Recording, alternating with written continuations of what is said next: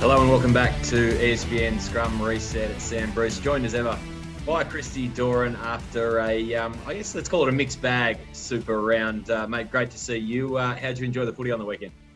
Oh, I loved the footy. Love the action that was on there. Um, mixed bag. I'm sure we'll get to what you mean by that in a moment. But I think the actual on-field uh, stuff was good. I think it was competitive. You know, all five matches were competitive, really, um, and uh, that's what we want. You know, that's what the new iteration of Super Rugby has to be about competitive matches played in time friendly zones. And well, we saw that boxes ticked.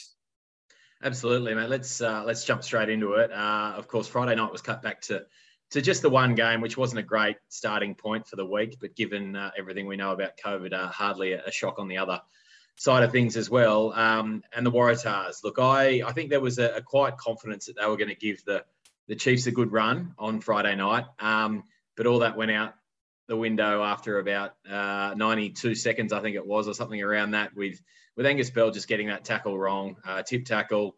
Uh, that was only amplified by Jamie Roberts uh, sin bidding for a yellow card. Again, no arguments there with the two guys, the two Chiefs players unmarked outside him. Uh, just one of those reactionary things. But we know, as uh, recent cases have shown, that that's going to be a, a straight yellow. Um, they give up a 22-3 lead, and while they come back, the Waratahs, um, I think that just really, you know, that early defensive pressure, and I think they ended up making about 70 odd more tackles than the Chiefs in the end. That, that finally told. Um, and clearly, not having a, a, hooker that can throw a line out in uh, by the, the 55, 60 minute mark was always going to be a challenge as well.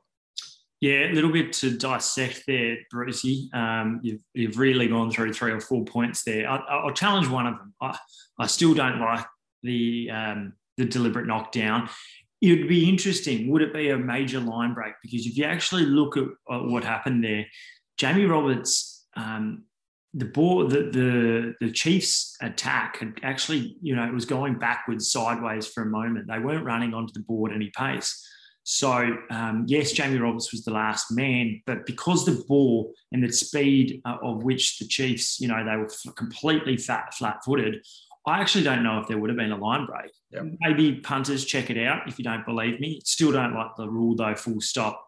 Um, but you're right. Yeah, they, they they came back into it, but at the same time, you look at some of the tries that they scored. They were actually fortuitous, really. You know, Jake Gordon intercept. Geez, he can pick it out. Such a strength, and it was amazing to watch him come from that outside in position. A beautiful, almost, you know, not something you traditionally see with an intercept. There's a guy that's actually thinking about taking an intercept, not just running up and and playing the, the Hail Mary, hope for hell that I'm going to get this. That was actually a really clever line that he ran, as you said. And, yeah, and if you look at the defence um, or the attack, the Chiefs' attack at the time, they would have been, you know, they're facing to the right. They would have been seeing the people in front of them but not from far out on the left coming out that way. So really, that was that was phenomenal. Um, but even the Charlie kind of gamble break, and you know the he ends up with it. There was one or two just you know they weren't necessarily swift plays. And speaking of swift plays or their lack of, you know, the, the Waratahs where they I think they kind of lost it there was a couple of times the Chiefs they were down a man and the Waratahs have a scrum, and they think, you know, obviously there's the um, uh, uncontested scrums, and they've just gone, well, okay, there must be space out wide. We will we'll pass the ball out there as quick as possible, and the Chiefs just read it like like, like the back of their hand. Like they knew exactly where it was going, and and it was that classic Australian rugby moment where we've seen it so many times with the Wallabies, where it was so you could see it from coming from a country mile away. And obviously the oppositions could as well. You've got to go straight. You've got to get over the gain line. We didn't see that. So that was a disappointing thing that they couldn't recognise that because we saw it twice. Once with Jamie Roberts. I forget the other occasion, but it happened shortly after. It's just inexcusable at this level. Um, how they get pick themselves up, you know, with the Angus Bell, amazing that he's um, a result for the Waratahs that he's come away um, with a warning. Um, I personally don't mind it. I think there were, you know, I know that Nic Berry, who I think is a great referee, um, said there was no mitigation. Well, there, there clearly was. It was pretty, it was pretty obvious when you look at what Angus Ta'avao was doing there, as well as the, the out of pressure. The interesting thing is how that murkies the water potentially further if there's a player involved. But he was, you know, Talbot weighs 125 kilos. You could see that he was trying to shove him forward to, to, to continue that momentum. So I thought they, they did have a case. I'm surprised that they didn't have to argue it a, a second time. Um, so yeah, some some positive signs out of that. The unfortunate thing is, it looks like both hookers at this stage are still racing the clock. Both um, Dave Porecki and Tom Horton are still got question marks around them. It's it's it's outside that seven day window. It's an eight day because from the Friday yep. to the Saturday. But at this stage, they're still in massive doubt to play, which would be a catastrophic loss really to lose your your first two choice hookers against the Crusaders move on to Saturday, mates, and uh, I certainly really enjoyed a the Super W final. I thought that was a, a great adver- advertisement for the women's game moving forward, and um, yeah, really well supported there. It was almost the biggest cheers of the weekend when uh, the Fijian and Drua, sorry, Fijiana and Drua uh, women kicked in surprise, there. It's no surprise. It's Fiji. Of course, it's not a surprise that we could hear them. Um, so really enjoyed that. Even Fijian Drua, the men uh, giving the Blues a good shake. Um, never really looked like they were going to win the game, but certainly played some good footy in patches. And I think um, with a couple of games to come at home um, to finish the season, they've got the Highlanders at home on Saturday, and you wouldn't rule them out uh, the way the Highlanders are going uh, of an upset there. But let's jump forward to the Reds Hurricanes then on, on Saturday night. Um, again, out to a 17 nil lead. Um, and I want to pick apart one point here, mate, straight off the top. What is, do you think is the earliest thing we tell our kids, our boys and girls, when they're playing junior rugby? Um, for me, it was uh, play the whistle.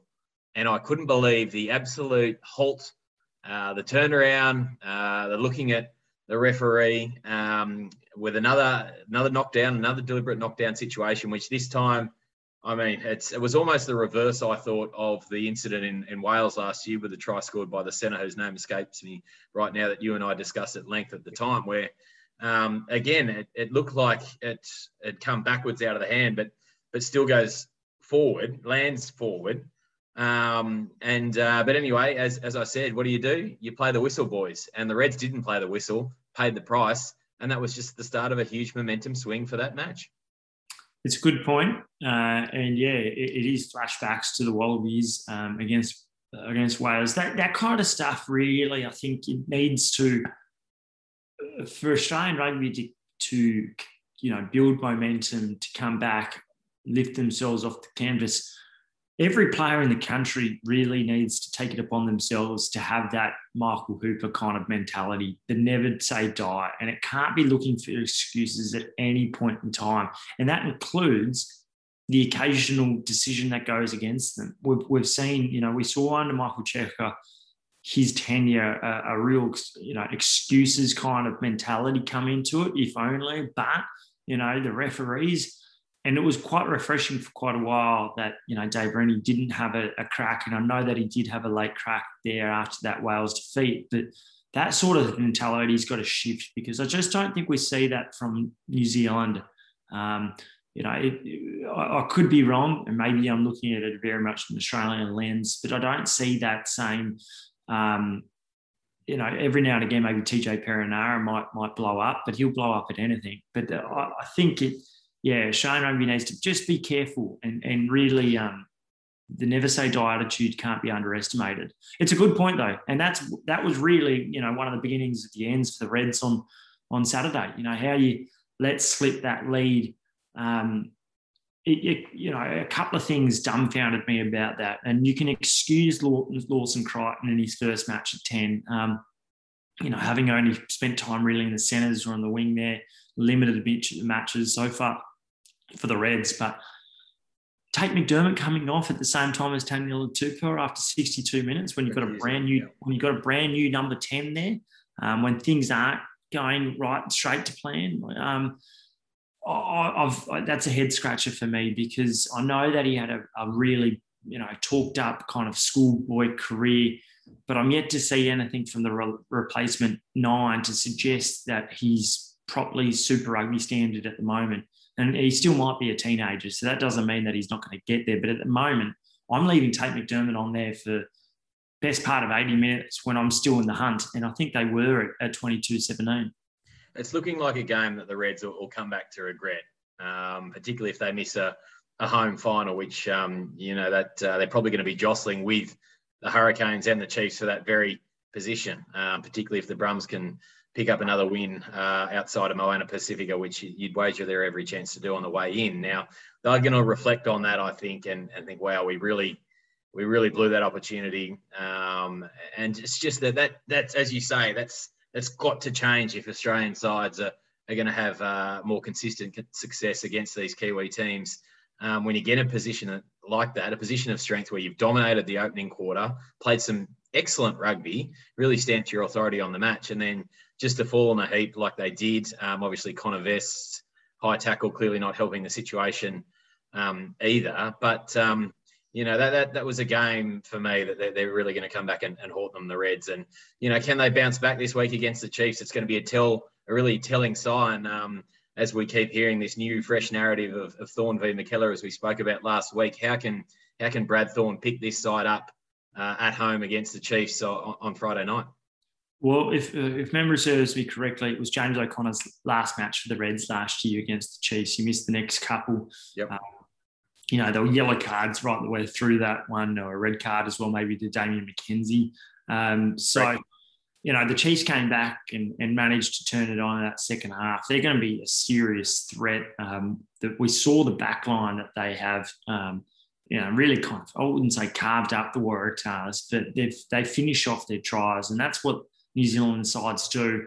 Uh, look, there's some real positives out of the Reds, and, we, and we've got to point those out. Fraser McReight was phenomenal, and he has been for a long, long time. You know, Will, he but spoke fair to, to say, Christy, this was really the first time he'd shown it against New Zealand opposition? Um, oh, look, good question, but at the same time, this these guys really have only kind of. I know Fraser had a few moments in 2018 and uh, even maybe dating back to 2017 potentially the last game against the Highlanders. I think he made his debut also, but he hasn't had many minutes against New Zealand opposition as as many have um, because of because of COVID look, it, it, was his best game against New Zealand opposition, that's for sure. Um, but I'm, I'm surprised that it's taken people this long to kind of go, okay, Fraser McReight is the real deal. Um, and it's and it's great to see him playing with the confidence to get on the ball. But if you're comparing what sevens, you know, the sevens in the country at the moment, that was the most complete performance. A guy that just got on the ball time, time again, could make the tackle, get on it. It was interesting today when he spoke to the media that he said that you know some of the things around the defence element of his game were some of the bits of feedback that he needed to work on and positioning himself so that you know for the running rugby that he can present himself. Yep. Um, but you know he it, it, those sorts of matches and you string a couple together and then you, you come up against a Sam Cane. And if you do that again against a Sam Cane side, which Sam Cane spent a number of years under Dave Rennie. Well, that is surely just got to, you know, that it's going to be knocking on the on the Wallabies management doors, isn't it? Mean, so so how do you map out then his test season this year? Because let's face it, he's got to get some minutes this year. Um, you've mentioned last time around the World Cup in, in 2011 when, when David Pocock was injured and there was no backup uh, in Robbie Deans' Wallaby squad at that time. There was clearly no backup on the spring tour last year when Michael Hooper was injured against England, and, and I think Pete Samu had to shift into the seven jersey for the Wales test. Um, it's imperative that not only from a perspective of this guy's the future, and, and you know, in, in all likelihood, he's a future captain too, isn't he? Let's, you know, he's he's an easy one to slot straight in there. Um, I guess a la you know, not to put too much pressure on the kid, but virtually a, a Richie McCaw situation when Richie became captain at I think 23 off the top of my head. Um, now Fraser is probably going to be, you know, maybe. Well, Michael was 22, or, so. Um, yeah, well, right around there. Um, you know, he's got to get some minutes. So is it okay? You pick him on the bench in a couple of tests against England, um, depending on how that series is is set up. Um, for me, the perfect game looks to be one of these tests in Argentina that the Wallabies are playing too in in Argentina under the new mini tours format of the Rugby Championship this year. That would be a. I know Michael Hooper doesn't like to rest, um, but surely that's an opportunity to give him one of those tests to start and just say, mate, look, we're, you know, uh, actions backing up their words essentially and saying, you know what, um, you're the man for the future. Here's a game to prove it. We're not just going to give you time off the bench, but um, we also want to see what you can do from the outset, which is a totally different ball game, as we've spoken about at length as well. Yeah, well, for two years, Dave Rennie has been preaching a fact that they'll pick on form. So, you know, if you're picking on form at the moment, and the important thing is to say the Wallabies' first test is still what two, three months away. It's it's a long way away. So you've got to be able to maintain these sorts of performances, string them back to back. Fraser had great moments throughout last year's Super Rugby AU competition and probably faded a little bit towards the back end, whether or not that's fatigue or whatever it might be. Um, yeah, I think you're right. The Argentinian test is where you go. Yeah, uh, you've got to pencil him to start one of those two matches. Um, whether or not he can play some minutes before then against England, I think you. I think you can find. I don't think for all three tests, and I'm not sure I would start him. But you know, the, the second match is is in Brisbane. Um, the difficulty he finds himself in is that he's he's he's an out and out seven. Yep. Um, whether or not you you know, and and it's hard to carry those out and out sevens on the bench when there's the Michael Hooper who's the captain. You know, a couple of people will ask me today naively thinking, what what's the real difference? Why can't you do that? Well, you know, Rob Leota weighs 100 and close to 120 kilos, 115 kilos. He's, he's taller. He's in the line out. You know, Lukhan Salakaia-Loto used to offer that role off the bench. You know, Pete Samu can cover all three positions. It's it's very difficult to carry and it's very difficult to start them both. We've seen when the All Blacks have even attempted to do that with Sam Cane and Ardie Savea, it hasn't always worked, has it? So at times it has, at other times it hasn't. But the important thing is that he does start in one match, and that's got to be sooner rather than later because, as you just said and we've mentioned before, it, it is different to start a game. You feel like you're in there. You don't feel like you have to come off the bench with 15 minutes to go and and try to show everything that you've got because you just don't have the time and you often end up making mistakes. So yeah, they've got to be careful that they don't lose him. And it was an excellent point you made out that this isn't just another player. It's not quite a Noah Lolesio here. This is a future potential Wallaby captain. You know, he's got experience. Um, he speaks very well. Um, he ticks all the right boxes, uh, and and you got to treat him carefully here because you can't have another Liam Gill situation where both he and Sean McMahon go overseas.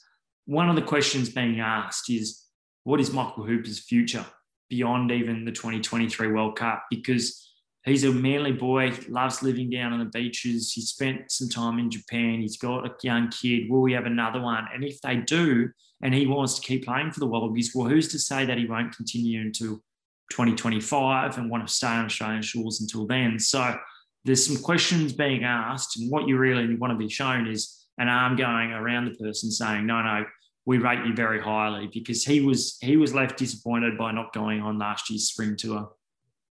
And certainly the Japanese game would have been another perfect, you know, situation for him to to play. So yeah, look, I, I, think you and I discussed it at the time. It was a, a fairly big head, head scratcher, sorry. Um, but um, anyway, uh, all looking forward to this year, and we'll see what comes. Um, before we leave Super Round, uh, the Brumbies, I reckon it was the best 20 minutes of rugby I'd seen from an Aussie team potentially all year. That first quarter, um, barring well, of course. I said the best half all, all year, and yeah, I, I, think they dropped off slightly towards the end, but that was just a, a, few penalties and a slight shift of momentum for the Highlanders too, coming back into it. Um, it, uh, yeah, I, I, I thought the first the first 20 was outstanding. Tom Wright's uh, put down aside, and there's another lesson for all you kids listening out there. What do we do? We put the ball down with two hands. Uh, Rieko Ioane is another one who can attest to that. Um, but the the platform that Nick White had that was what really stood out for me is the ball that he was getting, the speed at which he was then accelerating from the ruck, the ball carrying options he had coming outside him, being able to pick one, two, or three. Um, it was just beautiful, brilliant. I was going to say brilliantful. That was a Michael Ennis there to watch um, in that opening quarter. Um, and if they play like that, I think they can truly mix it with certainly the the Chiefs and the Hurricanes. And and that's kind of rugby will worry the the Crusaders and Blues as well. Well, we saw exactly what what, what we saw on Sunday was exactly the reason why I think the Brumbies, and I said at the start of the year, and I think I said it last year, and they were pipped obviously in the 83rd minute or whatever it was, why I think the Brumbies are Australia's best team still because they have depth. Um, and, and the fact that they started Scott Sio, who was immense, um, you know, really yeah, simplified that, that opening half um, by powering over the gain line. The fact that you can start a guy like him, that you can have, I don't, uh, you know, Folau come off the bench and uh, Lockie Lonergan starting, and Connal McInerney still around, you know, the, the Billy Pollards. They've got huge amounts of depth, and, and that was seen, and we saw, you know, Darcy Swain ripping, you know, he was great around the rolling maul. He's got to be the best defensive maul player in the country, I think yeah, he, he's, he's earning. He's, he's if you if he's not there already, he's, he's very very close, and and that's great because he's what he's still very young, 22, 23, only going to get better and better. Um, you know, Jahrome Brown wasn't necessarily at his best, but there's there's depth across there. Rob Valetini, Pete Samu had had great games too, and you know, for someone like Noah Lolesio, uh, there was some headlines around his future to come out and play first game after a while, having missed a few because of injury.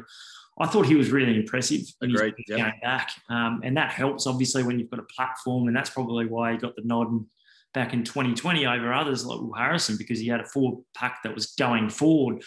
But you know, Nick White was brilliant, as you as you mentioned. Um, you know, and even for the few mistakes that Tom Wright made, and they were big ones, there's some promising signs there. Um, so I think it's a great thing because Tom Banks is about to return. If, if not this week, he'll definitely be back the week after. So uh, they're building very, very nicely, and, and fingers crossed. And I, the other thing I'd make, the point I'd make is have a couple of the Australian teams, and I look at the Brumbies particularly they haven't been great the right the way through the year. They're, they're probably underwhelmed more than ever before under Dan McKellar. But Super Rugby titles and premierships aren't won in the first four, eight weeks, are they? You know, it gets to this point in time when they've got to back it up against the Kiwi opposition yep. and then start flexing their muscle. McKellar did a lot of, um, I, I think, skilled coaching management in rotating players in and out. Now, that's all great because you're keeping people fit and on their toes, but it probably doesn't do a huge amount for your continuity. You know, the changes continually at hooker in the, in the second row, in the halves. You know, Nick White was only starting every second game. So I think they're quite nicely to continue on. The real big thing is can they stay fit? Because we know that with one injury to James O'Connor, um, you know, their season is now not hanging by thread necessarily because they'll make the finals given their strong start, but they're on the back foot over the next month. And um, two, two, two further things, or two quick points. Richie Asiata, the, the hooker, I thought was great for the Reds. Best game for him, and, and off the back of a, a great preseason before his injury in the trial match. So that's a pleasing thing because they've been so short at hooker with a couple of their key injuries. And secondly, I wonder, Tom Lynagh is going to be starting. It looks like he might be in the frame to play club rugby this weekend. Steele Domeni had the most impressive 40 minutes from a number 10 this year. I wonder, they don't want to rush him. You know, he's the son of a Wallabies great. I wouldn't think that Michael would think it's rushing him. You know, this is a guy who's 19 or so. He, um, you know, James O'Connor made his debut at 17 Phil Kearns was, you know, parachuted from from club rugby to the Wallabies. Nick Farr Jones, the greats of the game have, and very very good players often play well before people think they should. You know, this is Super Rugby we're talking about. You know, if indeed Lawson Creighton struggles over the next week or two, you know, I, I would seriously think about Tom Lynagh because he he had a really impressive 40 minutes. And if you can, you know, get some minutes under his belt playing club rugby, well, you know, let's see this kid because uh, you know he's not just anyone. Yeah, yeah, one to watch there, uh, and clearly, you know, he's aware of what his name is, and no matter when he debuts, there's always going to be, uh, you know, huge interest in, in seeing it happen. So, um, yeah, we'll uh, we'll be a watch this space for the, the closing five weeks of the competition. Uh, Christy, uh, Rebels obviously um, well beaten by the Crusaders, but hung in there pretty well for the first half at least. Uh, Crusaders dropped a lot of pill. Um, but there's just a better understanding of, what they're trying to do, as we discussed a few weeks ago. Um, they just lack those those multiple strike weapons, really, don't they, to, to really be a consistent threat. But at least good to see them uh, hanging tough. Um, what about the concept itself, mate? I think kind of universally agreed before we wrap it up that um, you know it, it's something worth having another crack at. Um, you'd certainly be concerned if it was in Melbourne again, or certainly on an Anzac weekend. I think it'll move back to, to week two. Um, the competition as is planned. Um, but I just feel like you know certainly if um, you know they bring it to Sydney or Brizzy or you know even Wellington. Wellington used to love the sevens before they kind of changed the rules around the spectators over there slightly. Um, you've got to think it'd be a hit at Eden Park. Um, you'd like to see it go around again. Oh, absolutely. I think it'd be, you know, one of the best innovations of, of, of Super Rugby in a, perhaps in its history. I think it's a great idea. Um, it seems like they're locked into Melbourne for a second year. Yeah. Well, you know, that's a that's really unfortunate. Um, you know, speaking to, to various people involved in the game or in sport, full stop. You know, the, the lack of advertising down there was apparent, and it's you know, it, it's it's hard to make a splash in the you know in a big pool down there in the AFL world, you know, halfway through an AFL season. Um, but wouldn't it be great if it was, you know, people will accuse me of, of having blue tinted glasses here, but given that the fact that the Sydney Football Stadium is going to be brand new, opening up, you know, to have it before the rugby league season hits, um, you know, week one or two, what an opportunity to to really pump up rugby to go. There's nothing else. You are going to see every every like the best player of every team in across you know either side of the trans tasman and sydney in one spot over three days i just can't think of anything better than that and the exact kind of event that that stadium has been built for because it's only got three permanent tenants in the waratahs the roosters and sydney fc in the a league um, it's otherwise it's just picking off random games kind of here and there. And we all, you know, remember uh, old mate Peter FitzSimons blowing up and how we were all, you know, objecting to what he was saying. That was certainly, you know, the SFS did need to be rebuilt, and and glad that it has been, and looking forward to it opening uh, come September. But but surely, as you say, that's just the perfect event to get in there over three days. It's got all the infrastructure now around it. Um, it's it's rugby heartland. Uh, there's plenty of Kiwis in Sydney, as we know um, it's got to be a no-brainer there that if you know it's the concept is owned by New Zealand Rugby and probably every chance that it might go to New Zealand if it does stay in Melbourne as the, the contract says for next year. Um, that um, you know eventually we, we'd love to see it here in Sydney and the, the Sydney Football Stadium would be the, the ideal spot. You can't you can't discount the fact that you know as much as people like or some people like the Rebels and the idea of having five teams, they're they're Australia's worst team, and you're playing uh, you're trying to attract people that have struggled to get around the Melbourne Storm, you know, the most successful rugby league team of the last 20 odd years. It seems ludicrous that that the first two years would be down in Melbourne. You're absolutely shooting yourself in the foot. With that said, New Zealand, you know, it's a New Zealand idea. They're the ones that are, that are pumping the dollars and allowing and facilitating this to occur.